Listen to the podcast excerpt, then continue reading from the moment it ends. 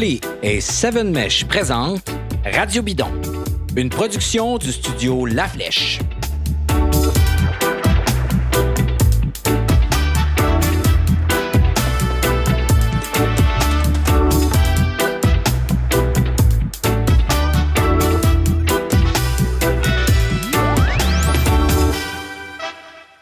Bonjour, ici David Desjardins et bienvenue à Radio Bidon. Troisième épisode qu'on fait en amont euh, du Tour de France, une série qu'on fait en collaboration avec Flowbikes, le diffuseur officiel du Tour, mais aussi de la Vuelta, des championnats mondiaux sur route, de Paris-Roubaix et des Coupes du monde de cyclocross. Aujourd'hui, on parle avec Hugo Hull qui va discuter de son troisième Tour de France. Il vise une étape cette année. Est-ce qu'il a même fait, ce qu'il a fait des petits X sur les étapes? On, va écouter ça tantôt. Il va nous dire exactement de quoi il retourne. On parle aussi avec Guillaume Boivin, dont c'est pour lui le tout premier Tour de France. Mais d'abord, Audrey Lemieux est avec nous. Audrey est l'analyste de Flowbikes pour le Tour. On va discuter d'une autre course qui s'appelle la course, c'est le pendant féminin du Tour de France qui a lieu depuis plusieurs années. Une seule étape, une seule journée, mais c'est appelé à changer parce qu'à partir de l'an prochain, ça va devenir presque un vrai Tour de France féminin. En tout cas, ça va commencer à en avoir l'air. Audrey, salut. Salut David, ça va? Ben oui, ça va super bien. Merci. On est à quelques jours du tour. On est euh, là, je, regarde la date parce que je me souviens jamais. On est le 22 quand on enregistre ça euh, aujourd'hui. Donc, le 22 juin, le tour s'élance dans quelques jours. Et la course, elle, donc, va avoir lieu le 26. Elle a été déplacée. Au départ, c'était censé avoir lieu le 27 dans la, sur le parcours de la seconde épreuve du Tour de France avec le mur de Bretagne, etc. Mais il y a des élections régionales et départementales en France qui ont forcé le déplacement donc de, de cette journée de course-là un jour plus tôt, le 26. Et c'est un parcours quand même assez euh, exigeant aussi. On peut dire un parcours accidenté euh, avec 1800 euh, mètres de dénivelé. on est entre où puis où, Audrey, si tu nous là, exactement? Ben, en fait, on va commencer à Brest. Ça va être similaire à la première étape des hommes et on va terminer à Landerneau. la seule différence, c'est qu'ils vont faire évidemment moins de distance. c'est 107,4 km pour les femmes. Mm-hmm. Et par contre, ce qu'on voir, c'est qu'elles vont faire la même montée euh, que les hommes, la côte de la fosse aux loups. Euh, elles vont faire ça euh, deux fois, OK, dont une fois pour le final. Alors, ça va faire mal aux jambes parce qu'il y a des passages à 14% favoriser, là, évidemment, les punchers du peloton. Bon, euh, on est à quatre jours du départ et on n'a toujours pas les listes euh, des, euh, des coureuses qui vont prendre part à, la course. C'est quand même un, peu étrange, on l'avoue, que ça, ça, soit aussi dernière minute que ça. Mais il y a quelques noms à surveiller dont on est presque sûr qu'elles vont y participer parce qu'il y, a beaucoup en, course féminine. On peut dire que le bassin de coureuses de très haut niveau est quand même un peu moins euh, important que celui euh, chez les hommes. Et donc, il y a les usual suspects qu'on risque de voir là. là et euh, quelles sont-elles? Bien, c'est sûr que usual prospects, on parle de Marianne Voss. c'est une coureuse qui a un punch assez phénoménal. Elle l'a prouvé dans les années précédentes. c'est sûr qu'elle n'a pas couru depuis Liège-Bastogne-Liège. Ça, c'était le 24 avril dernier. Elle avait, terminé sixième à cette course-là. Six top 10 cette année, dont deux victoires sur euh, les classiques, Amstel Gold Race et Ghent Wevelgem. Donc, à surveiller. C'est sûr que euh, ça fait longtemps qu'elle n'a pas eu de course dans les jambes. On parle aussi d'Elisa Longo-Borghini, l'italienne euh, qui a été euh, assez euh, saisissante dans ses attaques depuis le début de la saison, entre autres, oui, à Trofeo, Alfeo Pinda. Je sais pas si tu avais vu l'attaque qu'elle a fait. C'était hallucinant, là, je veux dire. Un massacre. Donc, je ne sais pas si elle a encore ces jambes-là. J'imagine que oui, on peut s'attendre qu'elle soit assez en forme, mais par contre, quel est le Giro d'honneur en point de mire là, cette année? Mais bon, peut-être pas là, son, son... Puis elle a les Jeux olympiques aussi. C'est des, des athlètes là, qui doivent choisir aussi dans le calendrier. Fait on ne sait pas exactement à quel point là, la course va être euh, un, X sur euh, leur euh, calendrier. Aussi, ben. c'est pas comme si elles allaient devenir millionnaires avec ça non plus. Les bourses sont pas faramineuses. Exactement. Ça passe un peu dans le bas. Comme tu le dis, les Jeux olympiques sont quelques jours plus tard. Euh, il y a des exigences euh, sanitaires, etc. Donc, il y a déjà des coureuses. Je pense que Annemiek van Vleuten, elle a déjà dit qu'elle serait pas là. exact. Donc, on, sait qu'il y en a qui ont déjà dit qu'ils seraient pas là. Sinon, qui, d'autre on espère qu'il soit là ou en tout cas qu'on croit qu'il va être là? Ben, c'est sûr qu'on a toujours Anna van der Breggen qui, on espère qu'elle va être là. elle aussi, c'est sûr qu'elle veut défendre son titre et au Giro d'Honneur et, euh, aux Jeux olympiques. Donc ça, ça doit être pour elle les objectifs principaux. Mais sur la course, c'est sûr qu'on n'a pas le choix de la, compter parmi les favorites. Elle, là, elle peut tout gagner, on le sait, différents types de parcours. Elle est vraiment impressionnante. C'est sûr qu'Elisabeth Deignan, celle qui a remporté euh, l'édition 2020, euh, va être à surveiller. Je parlais de sa coéquipière Elisa Longo-Borghini. Les deux font souvent un super bon travail d'équipe. Cette année, on a un peu moins vu cette chimie-là entre les deux, euh, entre autres dû au fait qu'Elisabeth Deignan a eu euh, une blessure là, qui l'a vraiment ralenti euh, depuis le début de la saison. Mais autour de Suisse, elle est allée arracher une victoire sur une des étapes là-bas. C'est à voir là, si elle aura des bonnes jambes pour la course, mais c'est sûr qu'elle n'a pas couru autant qu'elle aurait espéré. donc pour Trek Segafredo, faut pas aussi oublier Audrey Cordon, qui est une Bretonne, qui est euh, gonflée à bloc pour euh, le départ à Brest, en Bretagne. Gagner à la maison. Ah oui, ah oui. Et euh, elle a fait des nationaux exceptionnels. Elle a remporté le contre-la-montre individuel. voilà, la course sur route, elle a été très stratégique quand même. tu sais, je veux dire, il y avait trois, trois coureuses de la FDJ dans le groupe de tête. Puis, tu sais, elle voulait pas trop prendre de relais. elle a bien joué ses cartes ça a vraiment passé proche pour qu'elle puisse aller chercher encore une fois, euh, pour une deuxième année consécutive, le titre de championne euh, de France sur la course sur route. J'ai-tu dit championne canadienne tantôt? j'ai dû, en tout cas. Je sais pas, j'ai pas remarqué. C'est bon. On avait compris, ouais. OK, bon, parfait. Euh, parce que je, sais pas, je la connais bien, puis euh, j'avais déjà couru euh, dans une des équipes en France. C'est une de mes amies. J'écoutais sa course, j'étais toute énervée. Puis elle a pas souvent un rôle de, leader, mais là, tu sais, on sait pas. Hein, D'habitude, c'est une lieutenant par excellence. Vraiment, elle fait un boulot exceptionnel pour la Trek Segafredo. Donc, elle aussi, on, peut, on peut l'attendre pour la course by le Tour de France. Bon, il y a d'autres prétendantes euh, dont on ne sait pas encore là, au moment euh, présent s'ils euh, seront. Je pense, tu sais, avec, tu me parles d'une côte à 14% je pense à Cécile aux troupes Ludwig qui a gagné enfin une grande course cette année. Puis donc, donc doit être rempli de confiance parce qu'on sait quand tu finis par gagner, tu sais, là, tu sais que ça se peut, là, tu sais, puis là, finalement, il y a, souvent, ça, comme, comme on dirait, si c'est un jeu vidéo, ça débloque un autre niveau, là, donc tu, tu, finis par y croire il y a plein d'autres coureuses. Euh, c'est une course que je pense, c'est peut-être un des beaux parcours de la course qu'on va avoir cette fois-ci, avec un circuit à la fin, accidenté, comme tu dis, avec des bosses, quand même intéressant, avec un style d'attaque aussi. Reste à voir la profondeur de, du, euh, du, du, groupe qu'on va avoir, selon qui va, qui vient, qui vient pas, euh, etc. Mais ça vaut vraiment la peine de regarder la, la course. Puis ce qui est bien avec Flowbike, c'est que vous pourrez toujours le regarder quand ça vous adonnera, euh, en soupant le lendemain ou quelques jours plus tard, ou euh, le garder pour la, première journée, euh, la première journée de repos des coureurs masculins si vous êtes en manque de, de cyclisme. Ou vous pouvez l'écouter en direct à 2 heures du matin. oui, vous pouvez l'écouter en direct à 2 heures. Ce que vous ne ferez probablement pas, je ne vous le conseille pas.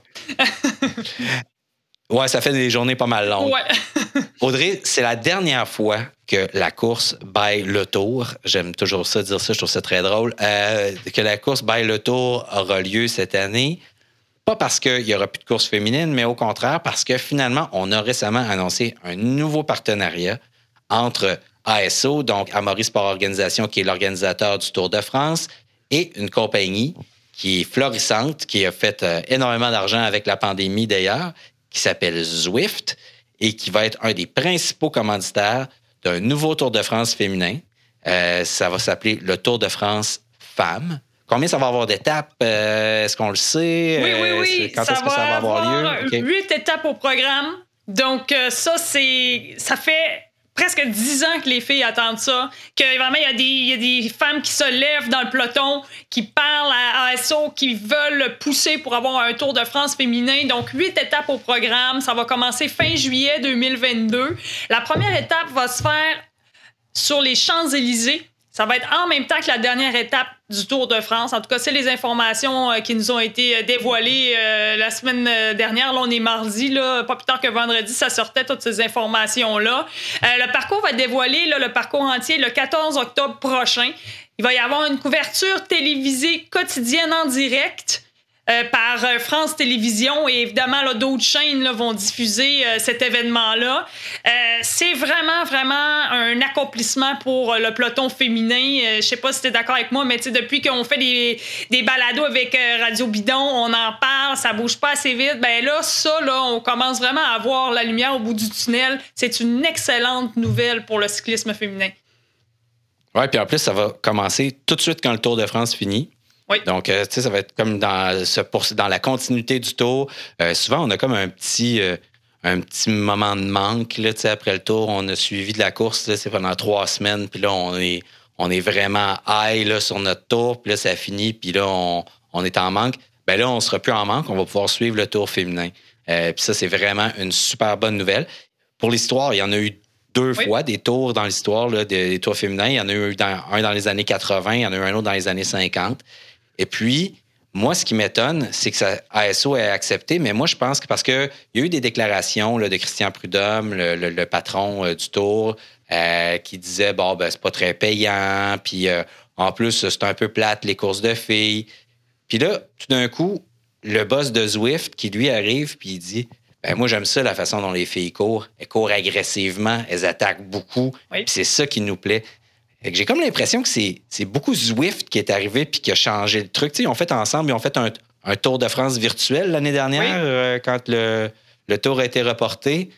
Il y a eu des, des, des, accointances, je pense, qui se sont rencontrés. Puis là, les gens de Zwift, qui sont peut-être plus progressistes, là, ils ont dit Hey, euh, qu'est-ce que vous faites là, là? Les filles, regarde, sont là sur Zwift en grand nombre. Pour nous, c'est une super plateforme. Eux, ils ont fait plein de compétitions avec des femmes l'année dernière qui ont très bien fonctionné avec des pros euh, qui ont bien fonctionné. Donc, ils se sont dit, hey, pourquoi pas, tu sais. Fait que moi, je pense que c'est Zwift qui a comme dit, regarde, on met le cash, arrêtez là, euh, de, de, jouer au gros macho, là, que la course de filles, c'est plate. C'est pas vrai que c'est plate.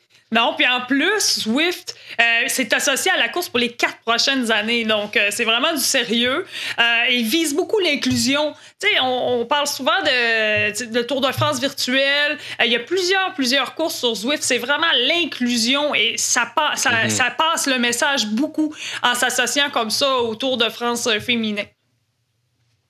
Oui, effectivement. Puis, tu, parles d'inclusion, mais je pense aussi que euh, on est en train de vouloir changer euh, la façon de réfléchir aussi, de sortir un peu le, cyclisme euh, vraiment là, de, sa vieille mentalité, là, puis ça, ça en fait partie. Là, puis je pense que le, vélo a besoin de partenaires comme Zwift, là, comme ça, le cyclisme professionnel, pour justement sortir un peu. Des fois, on est comme engoncé dans la tradition, puis il y a des choses dont on pense qu'elles peuvent pas changer dans le vélo. Puis là, ben, Zwift pourrait faire partie de ceux qui vont être des, comme on dit en italien, des game changers, puis euh, qui vont vraiment modifier la façon dont on voit le vélo, mais peut-être aussi dont on le présente, parce que ça aussi, ça fait longtemps qu'on le dit, il faut changer la façon de diffuser le cyclisme. Puis on espère que c'est des partenaires comme ça qui, eux, sont habitués justement à travailler différemment, essayer des nouvelles affaires. c'est ça leur modèle d'affaires, eux autres, c'est proposer des nouveautés tout le temps. Le modèle d'affaires de ASO, c'est proposer de, l'histoire puis de la tradition puis des affaires qui sont pareilles depuis toujours. Fait que, c'est ça. Je trouve ça. Euh, c'est une, belle rencontre euh, entre les deux. Alors, c'est pas encore là, les filles, je sais que j'ai lu des entrevues, les filles sont comme contentes. Je parle des coureuses, euh, puis des associations, puis tout ça, puis du lobby féminin. Mais elles espèrent avoir une course d'au moins deux semaines dans, après ça dans, dans les prochaines années. Puis ben, on leur souhaite, là, euh, on va être rendu là après, là, mais quand on aura fait la preuve que ça marche, une course à étapes pour les femmes sur les routes de France. Absolument. Et puis le fait que ce soit diffusé, euh, qu'il y ait tout, tout, tout ce qui entoure euh, les, les, les, spécificités du Tour de France. On parle du maillot jaune, on parle des médias qui vont être autour, l'engouement tout ça, c'est un pas vers la bonne direction. Ça fait une belle visibilité, une belle vitrine sur le cyclisme féminin. Et puis, ça aussi, ça va créer des nouveaux talents parce que, je veux dire, les jeunes femmes qui vont écouter du cyclisme féminin à la télé vont s'identifier. On a besoin de ça. Tu sais, parce que nous, tu sais, en tant que jeunes cyclistes, là, quand on est jeune, c'est le modèle qu'on a, c'est des hommes. Donc, tu sais, l'accessibilité, on y pense pas à dire, ah, je veux devenir une cycliste professionnelle. Mais en voyant ça, je suis convaincue que ce soit au Québec, en France, partout dans le monde, euh, ça va euh, vraiment faire émerger des nouveaux talents, créer un engouement encore plus grand pour ce sport-là. Oui, puis en terminant, on le sent déjà là, que, c'est, que, que, ce mouvement-là est amorcé. Moi, je suis abonné à Rouleur, à Cycling, à Pro Cycling, puis avant, là, il y avait, dans Rouleur, là, il y avait une histoire qui touchait les femmes par année. Puis dans Pro Cycling, il y avait un portrait de femme de temps en temps. Là, là, des fois, là, c'est le tiers du magazine qui est consacré au cyclisme féminin dans le pro cycling. J'exagère un peu, mais je dirais le quart assez souvent maintenant. Puis dans Rouleur, ils ont fait un spécial femme. Il y a des histoires avec des femmes presque tout le temps maintenant. C'est sûr qu'il n'y a pas le même bagage historique, mais il se passe des affaires maintenant. Puis ces, tous ces médias-là ont saisi qu'ils avaient une responsabilité. Puis là, maintenant, des organisations comme ASO en prennent acte puis disent OK, là, on est prêt pour être du bon bord de l'histoire. Oui, puis il y a de plus en plus de profondeur dans le cyclisme féminin. Euh, on a un gros noyau de femmes. C'est de plus en plus dur de euh, gagner des courses. C'est plus toujours euh, les mêmes qui gagnent. C'est sûr qu'on a des gros noms là, qui ressortent, là, mais je veux dire, il y a beaucoup de femmes là, qui, qui sont capables d'attirer leur épingle du jeu. Le niveau est exceptionnel. C'est pas rare d'avoir des filles partir en, en échappée, faire les 20 derniers kilomètres en solitaire. Tu sais, ça prend vraiment, vraiment beaucoup de, de, de forme physique. Le travail que ces femmes-là mettent, c'est le même que les, euh, du côté masculin. Alors, il n'y a pas de raison de ne pas diffuser ça. Exactement, je suis entièrement d'accord. Merci Audrey, ça va vraiment être excitant. Alors, on pourra s'en reparler euh, l'année prochaine. En attendant, ben, c'est la course qu'on va regarder euh, cette année. Et puis, pour l'instant, on va aller parler avec Hugo Hull et ensuite avec Guillaume Boivin qui ont des affaires à nous dire sur leur Tour de France. Et puis, à toi, ben, Audrey, c'est notre dernier épisode avant, avant que le tour commence. Donc, on te souhaite un super tour, puis euh, amuse-toi bien avec Randy. Euh, on va vous écouter avec bonheur. Ben, merci beaucoup. On va se retrouver très bientôt. Salut tout le monde. Ciao.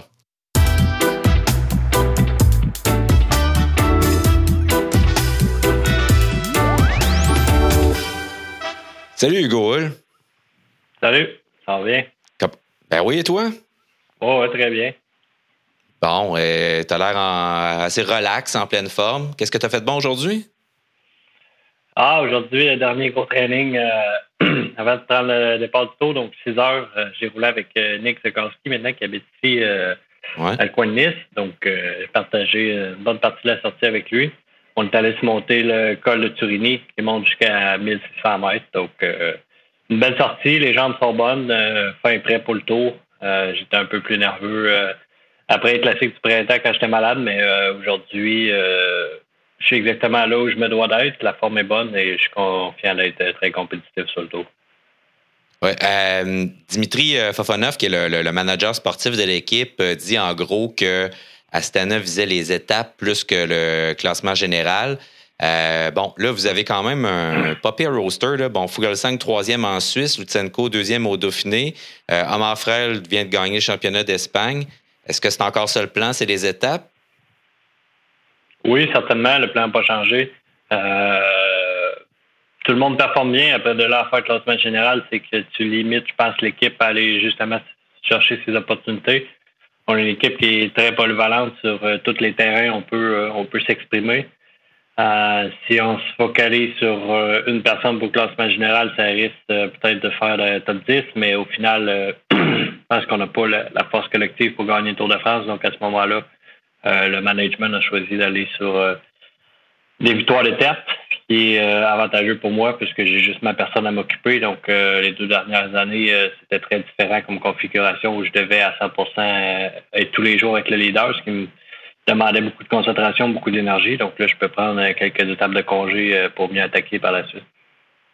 Bon, justement, c'est de ça que je voulais te parler parce qu'on t'a vu très, très fort en Suisse là, à, la sixième étape. Tu faisais partie d'un groupe de chasse derrière Louis Costa et Andreas Kron qui a remporté l'étape. L'an dernier, tu as eu une septième place à la douzième étape au Tour.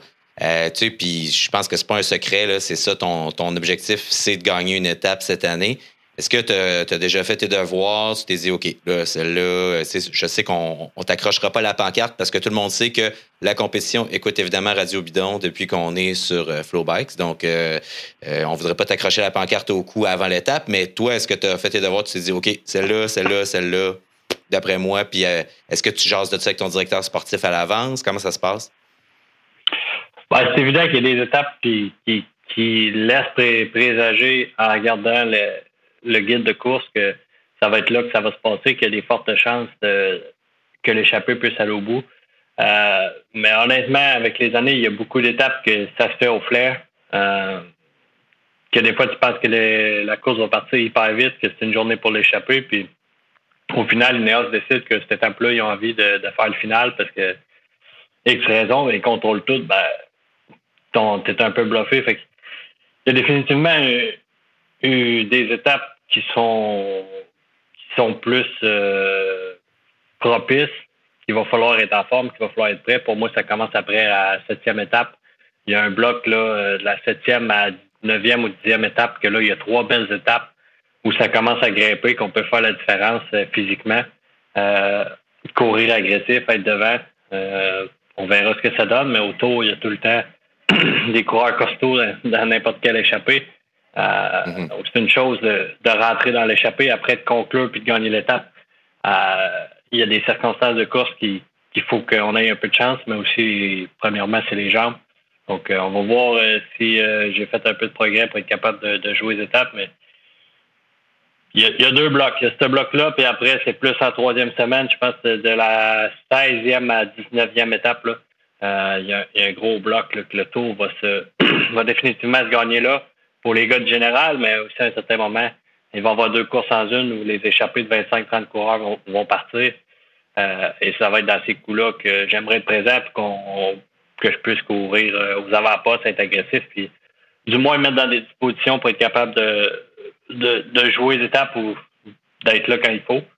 Euh, au fil des années, j'ai développé pas mal plus le niveau technique de, choisir la bonne échappée, d'y aller plus au feeling où, où je lis mieux la course, ce qui me permet de, prendre les meilleures décisions. Donc, espérer que, que je puisse bien lire la course cette année puis d'en profiter au maximum.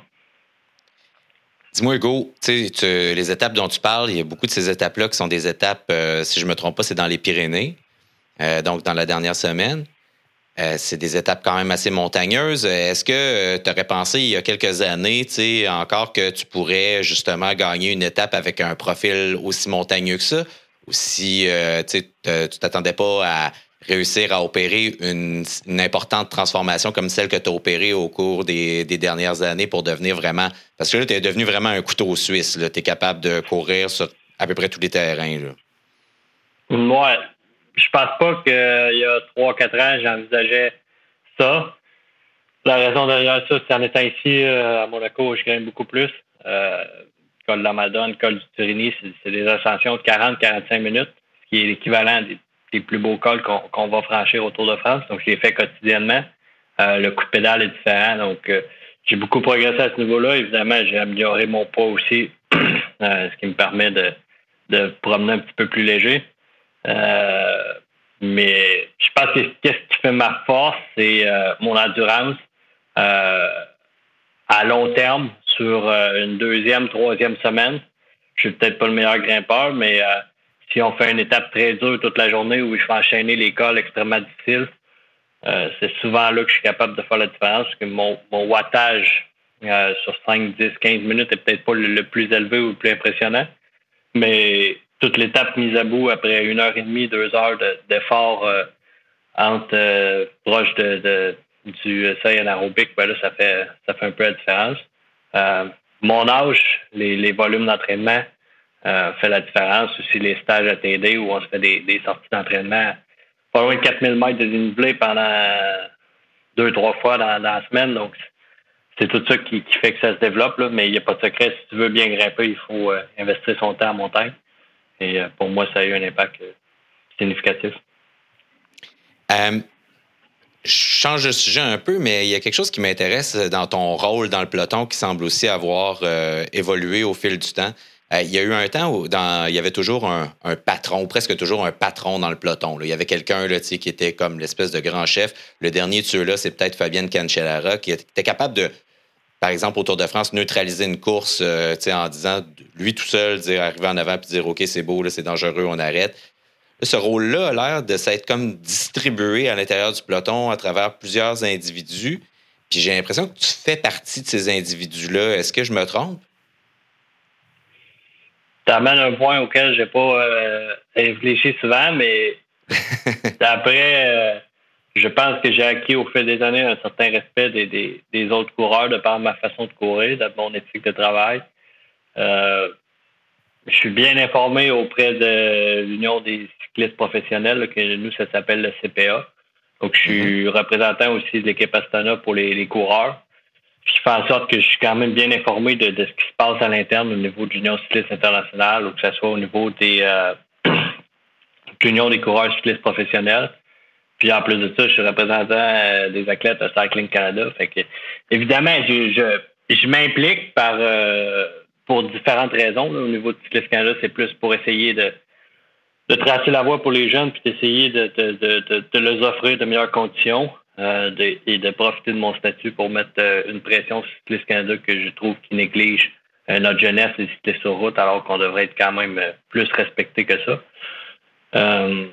mais pour en revenir sur ton point précis, bon après, j'ai mon opinion. Je pense pas que je suis un c'est pas mon objectif d'être un, influenceur ou quoi que ce soit dans le peloton, mais si j'ai un point à défendre, je suis pas gêné de, de le défendre. Je pense que ce qui fait ma ma force, ma qualité aussi au sein de l'équipe, c'est que je suis euh, capable de, faire le lien entre, entre les différentes nationalités, parce que je suis quand même assez indépendant en étant canadien. J'ai couru cinq ans en France, donc j'ai beaucoup d'amis dans les équipes françaises.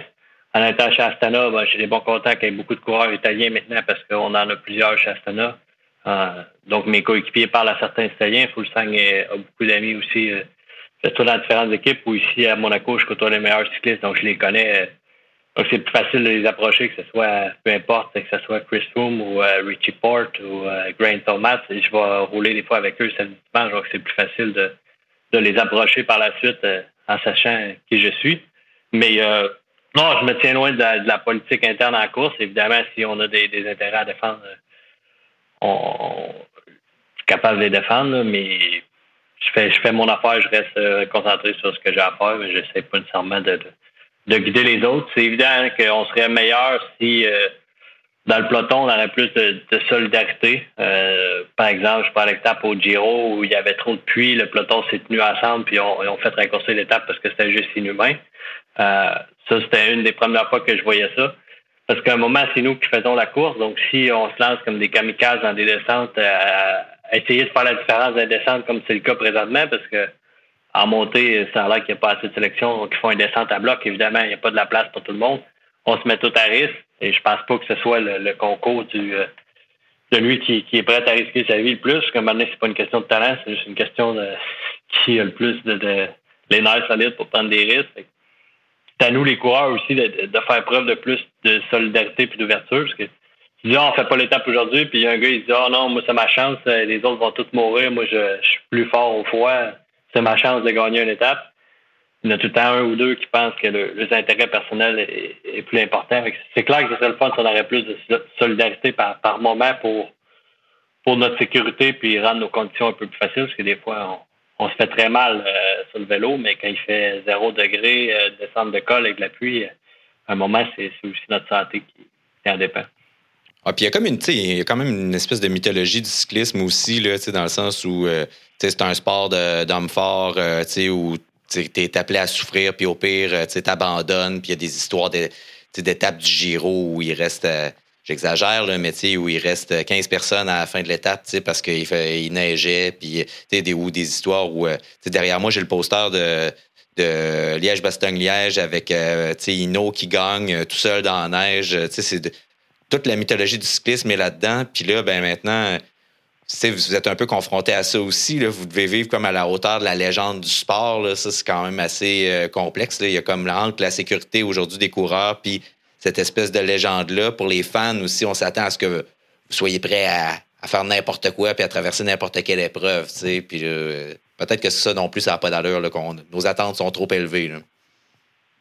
C'est clair que je pense a des attentes élevées si on compare avec d'autres sports. Puis l'histoire de notre sport, c'est un sport qui qui, qui, qui, a une histoire qui n'est pas facile, dans le sens où il euh, faut aimer se faire souffrir dans, différentes conditions. Puis c'est vrai que la mentalité de, était plus vers ce sens-là, de, pousser la machine à fond, puis même d'y aller pareil, même si ça fait aucune logique euh, pour des êtres humains normaux. Euh, ah oui, on va y aller, ça va être encore plus le fun, mais il y a une certaine limite aussi qu'il faut être capable de, je pense, d'établir pour, pour le bien de tous. Euh, on te sent vraiment au sommet de ta forme, Hugo, euh, en ce moment. Tu as 30 ans. Euh, tu, vis à Monaco. tu es dans une des meilleures équipes World Tour. Je comprends qu'au jour le jour, cette vie-là, tu sais, tantôt, tu me disais, ah, le samedi, dimanche, je vais rouler avec Chris Froome et Richie Port. Mais tu sais, pour, je comprends qu'au jour le jour, cette vie-là, c'est ta vie normale, que c'est ton quotidien. J'aimerais ça d'abord que tu me dises quelle fierté tu retires, toi, d'être à la place où tu en ce moment, qui est une des grandes places dans l'histoire du cyclisme canadien.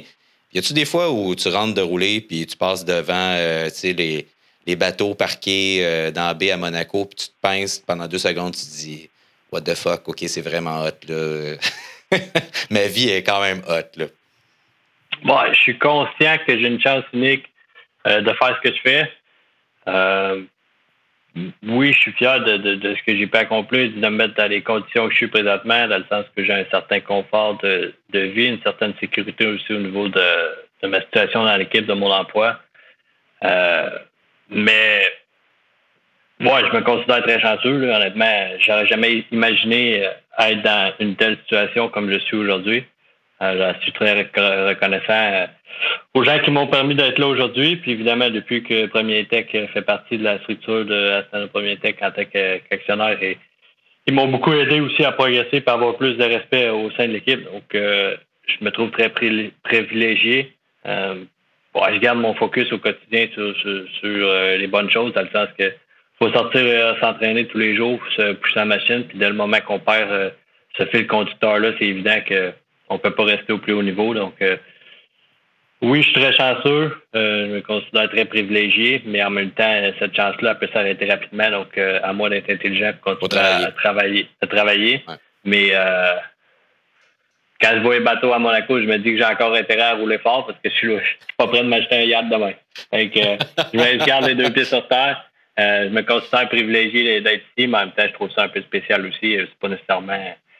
Il faut être capable de, rester focus sur son sur sa petite routine. Je suis quelqu'un d'assez simple, puis ça Je veux dire, je, m'adapte très bien, mais ça m'a pas euh, changé outre mesure. Je, profite de la situation d'être ici parce que pour l'entraînement, c'est idéal. Le climat, c'est fantastique. Puis je permets de rouler avec les meilleurs, me permet de progresser. Donc, je suis ici principalement pour euh, continuer à progresser dans ma carrière. Je pense que depuis que je suis arrivé ici, les résultats ont parlé d'eux-mêmes. Donc, euh, la base, ça reste ça. Oui, je suis très privilégié d'avoir tout ce que j'ai aujourd'hui, d'être dans des dispositions qui me permettent d'être encore plus performant.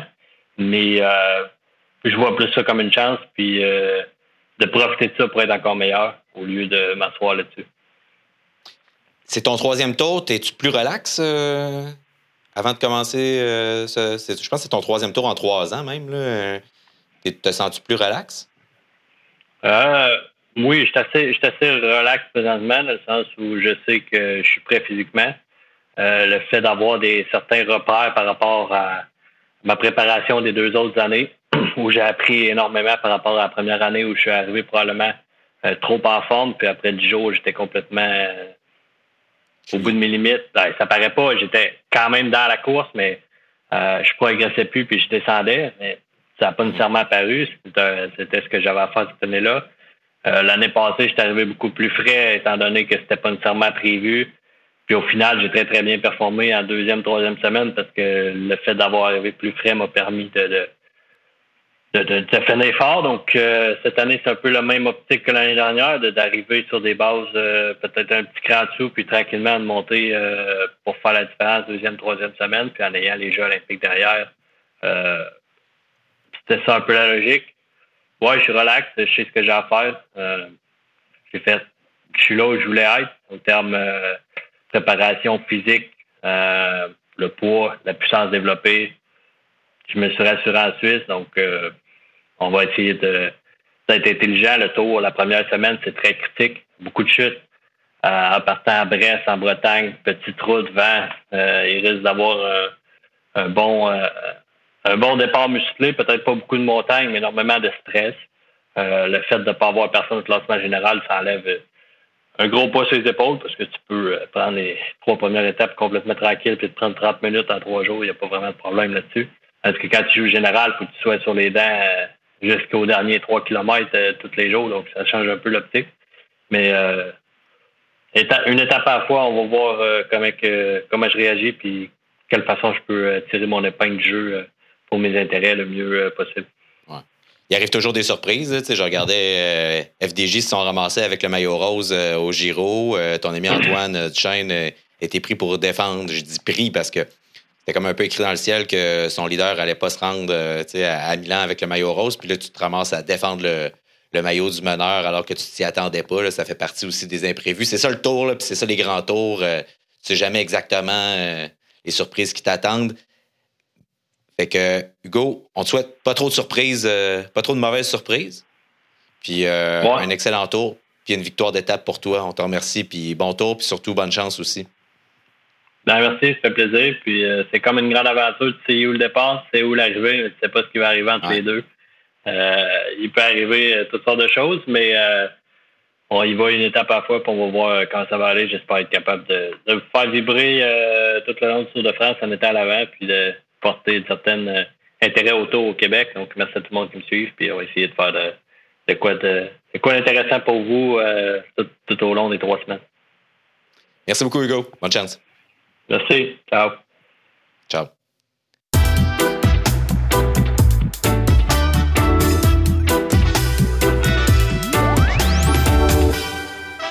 Salut Guillaume Boivin. Bonjour. Hey, euh, tu, vas prendre le départ du Tour de France pour la première fois euh, de ta carrière. Euh, Décris-moi donc les sentiments qui t'habitent en ce moment. Ben là, écoute, euh, ça, ça fait un peu plus qu'une semaine que, que j'ai appris la, la nouvelle. J'étais sûr que mm-hmm. j'étais bien euh, j'étais bien émotif et content quand, quand j'ai eu l'annonce officielle que j'allais faire le tour.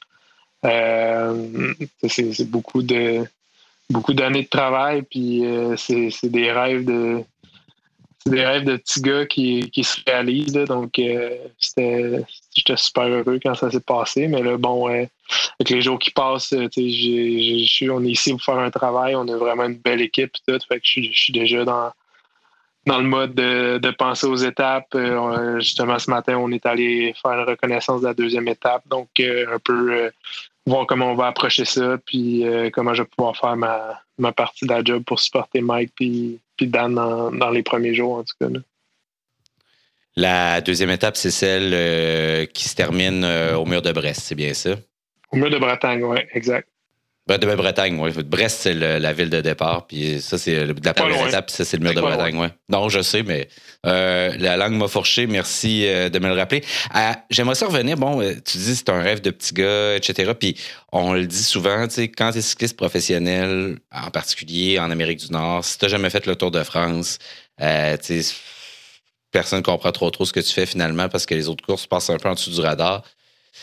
Pourtant, tu as fait des grands tours, euh, tu sais, euh, donc tu as, connu quand même une carrière euh, vraiment intéressante.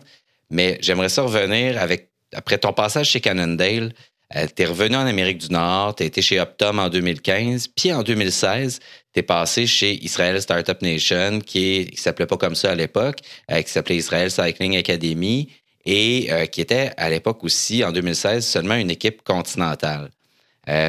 Aujourd'hui, c'est devenu une équipe World Tour. Euh, vous prenez le départ du Tour de France avec des gars comme Mike Woods, Dan Martin, euh, avec euh, Greipel aussi, André Greipel, puis un certain Chris, Froome.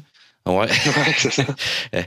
Puis, euh, est-ce que euh, il y avait un genre d'acte de foi pour toi à l'époque? Est-ce que déjà on te disait, hey, écoute, là, on te prend avec nous là, chez Cycling Academy, euh, mais tu vas voir, notre objectif, c'est ça, puis on a les moyens de nos ambitions?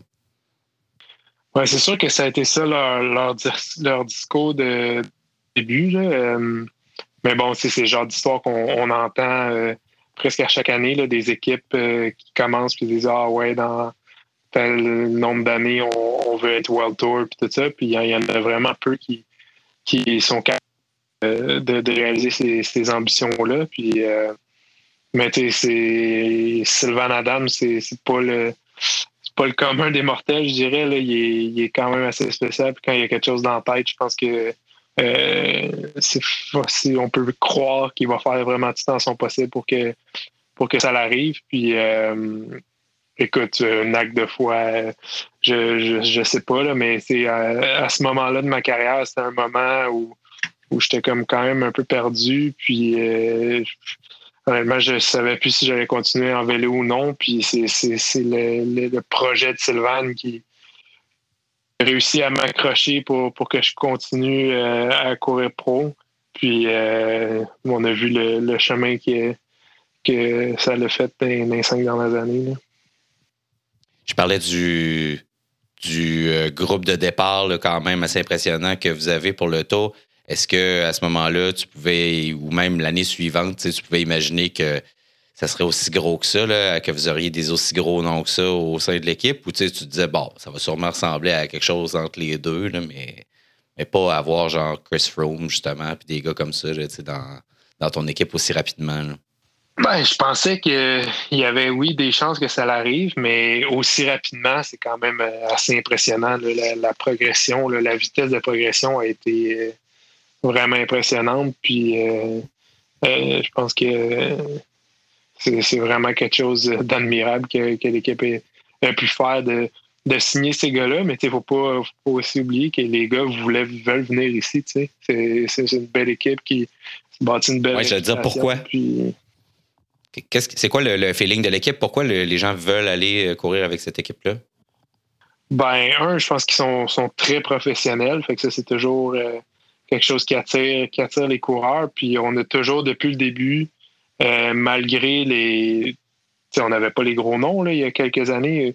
On a toujours été une équipe qui euh, courait vraiment bien ensemble, qui, faisait les choses, euh, qui courait de la, bonne façon dans le fond. Puis, veux, veux pas, même si tu n'obtiens pas toujours les résultats en courant comme ça, ben, tu gagnes du respect à, courir en, équipe pour le positionnement puis tout ça. Fait que, je pense que ça, ça, ça l'amène aussi les grands leaders à se dire OK, mais ils savent qu'est-ce qu'ils font, les gars, puis l'équipe paraît bien, ils ont l'air d'avoir du fun aussi. Il y a toujours, depuis que je suis là, l'ambiance dans l'équipe a toujours été euh, vraiment le fun. Puis ça, c'est des choses niaiseuses, là, mais souvent on est dans une course, dans, un hôtel, il y a plein d'équipes, puis tu vois les gars qui ont, l'air d'avoir du fun au souper, puis euh, ils restent plus longtemps à table, puis tout ça. C'est tous des aspects pas nécessairement sur le vélo, mais qui fait que l'équipe est, agréable parce que on passe de je sais pas combien de jours, 24 pratiquement ensemble. donc c'est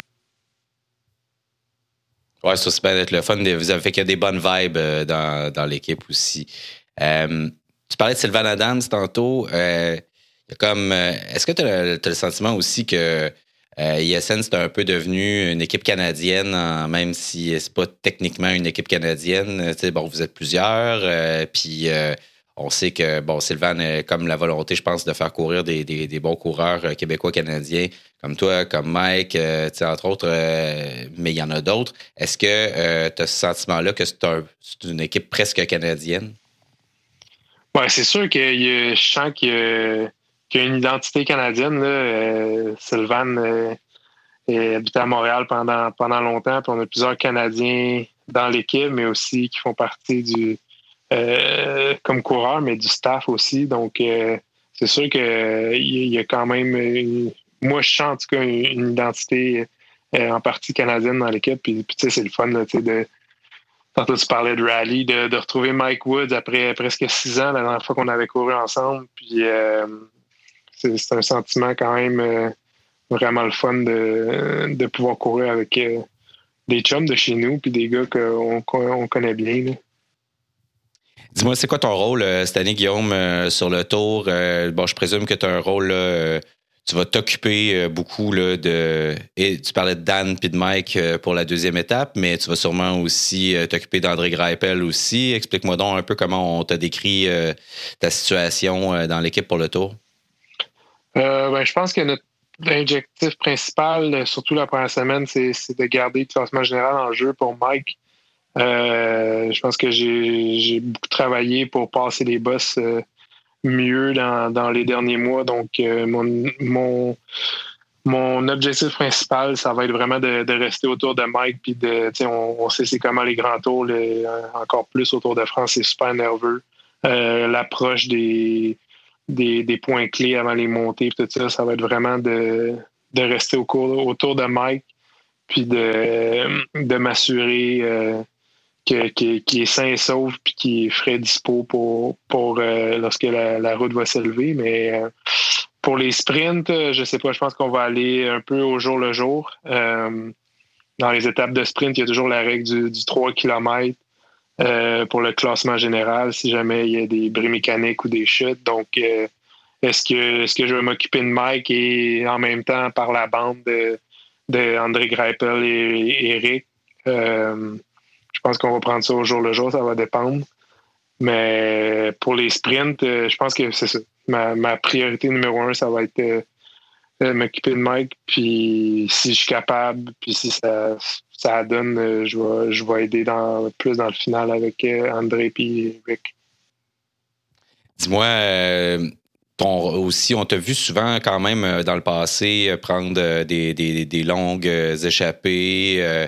puis on t'a vu aussi connaître des chutes. Là, je me souviens au Giro, est-ce que c'était l'année dernière ou il y a deux ans où tu es tombé? C'était la, première ou deuxième étape, là, très rudement, là, au tout début du Giro? Tu parlais de nervosité au début du tour. J'allais te demander, est-ce qu'il y a quelque chose qui, que tu crains, qui t'effraie un peu? Est-ce que ce genre de scénario-là, tu dis, ça, faudrait, faudrait vraiment, c'est l'affaire qu'il faudrait pas qu'il m'arrive, c'est ça. je pense que comme tout coureur, qu'est-ce qu'on fait le plus, c'est les chutes euh, à haute vitesse euh, parce que ça fait mal, puis euh, ça scrape un peu tout le travail des, derniers mois. Là, même si tu es en mesure de, de continuer, tu n'es jamais au même niveau pour une coupe de jours, en tout cas. Fait que je pense que c'est ça, c'est les chutes, au Giro, justement, c'était la, la, première étape en ligne après le contre-la-montre. Puis euh, je m'étais cassé la cheville. On s'en est rendu compte juste après le Giro. Donc j'ai fait tout le Giro avec une cheville cassée. Je pouvais pas marcher pendant, pendant tout le Giro. Fait que c'est pas des choses que qu'on veut qui arrivent. Puis que ben, c'est pour ça qu'il y a des gars comme moi qui, ont une place euh, au Tour de France. C'est pour essayer de mettre toutes les chances de notre côté pour pas que ça arrive à nos leaders. Bon, eh bien, on a eu un léger pépin, euh, en fait, un gros pépin avec, euh, avec Guillaume Boivin et il nous restait une question à lui poser. c'est qu'est-ce qu'on lui souhaite pour ce Tour de France? Alors, on lui souhaite la forme, chance, même si on ne sait pas qu'est-ce qu'on doit lui souhaiter. Et on se laisse là-dessus. Et à toutes et à tous, on vous souhaite un excellent Tour de France ici sur Radio Bidon, bien sûr, mais aussi sur Flowbikes, notre partenaire. Au revoir.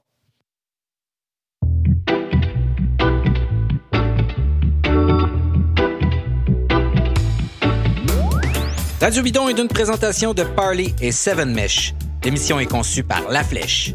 Gabriel Bourdage est en charge du montage de la version audio. Si vous aimez Radio Bidon, abonnez-vous à une plateforme de balado pour ne rien rater. Vous pouvez aussi faire un don à l'émission sur notre page SoundCloud. Radio Bidon est désormais disponible en format vidéo sur YouTube et sur Patreon.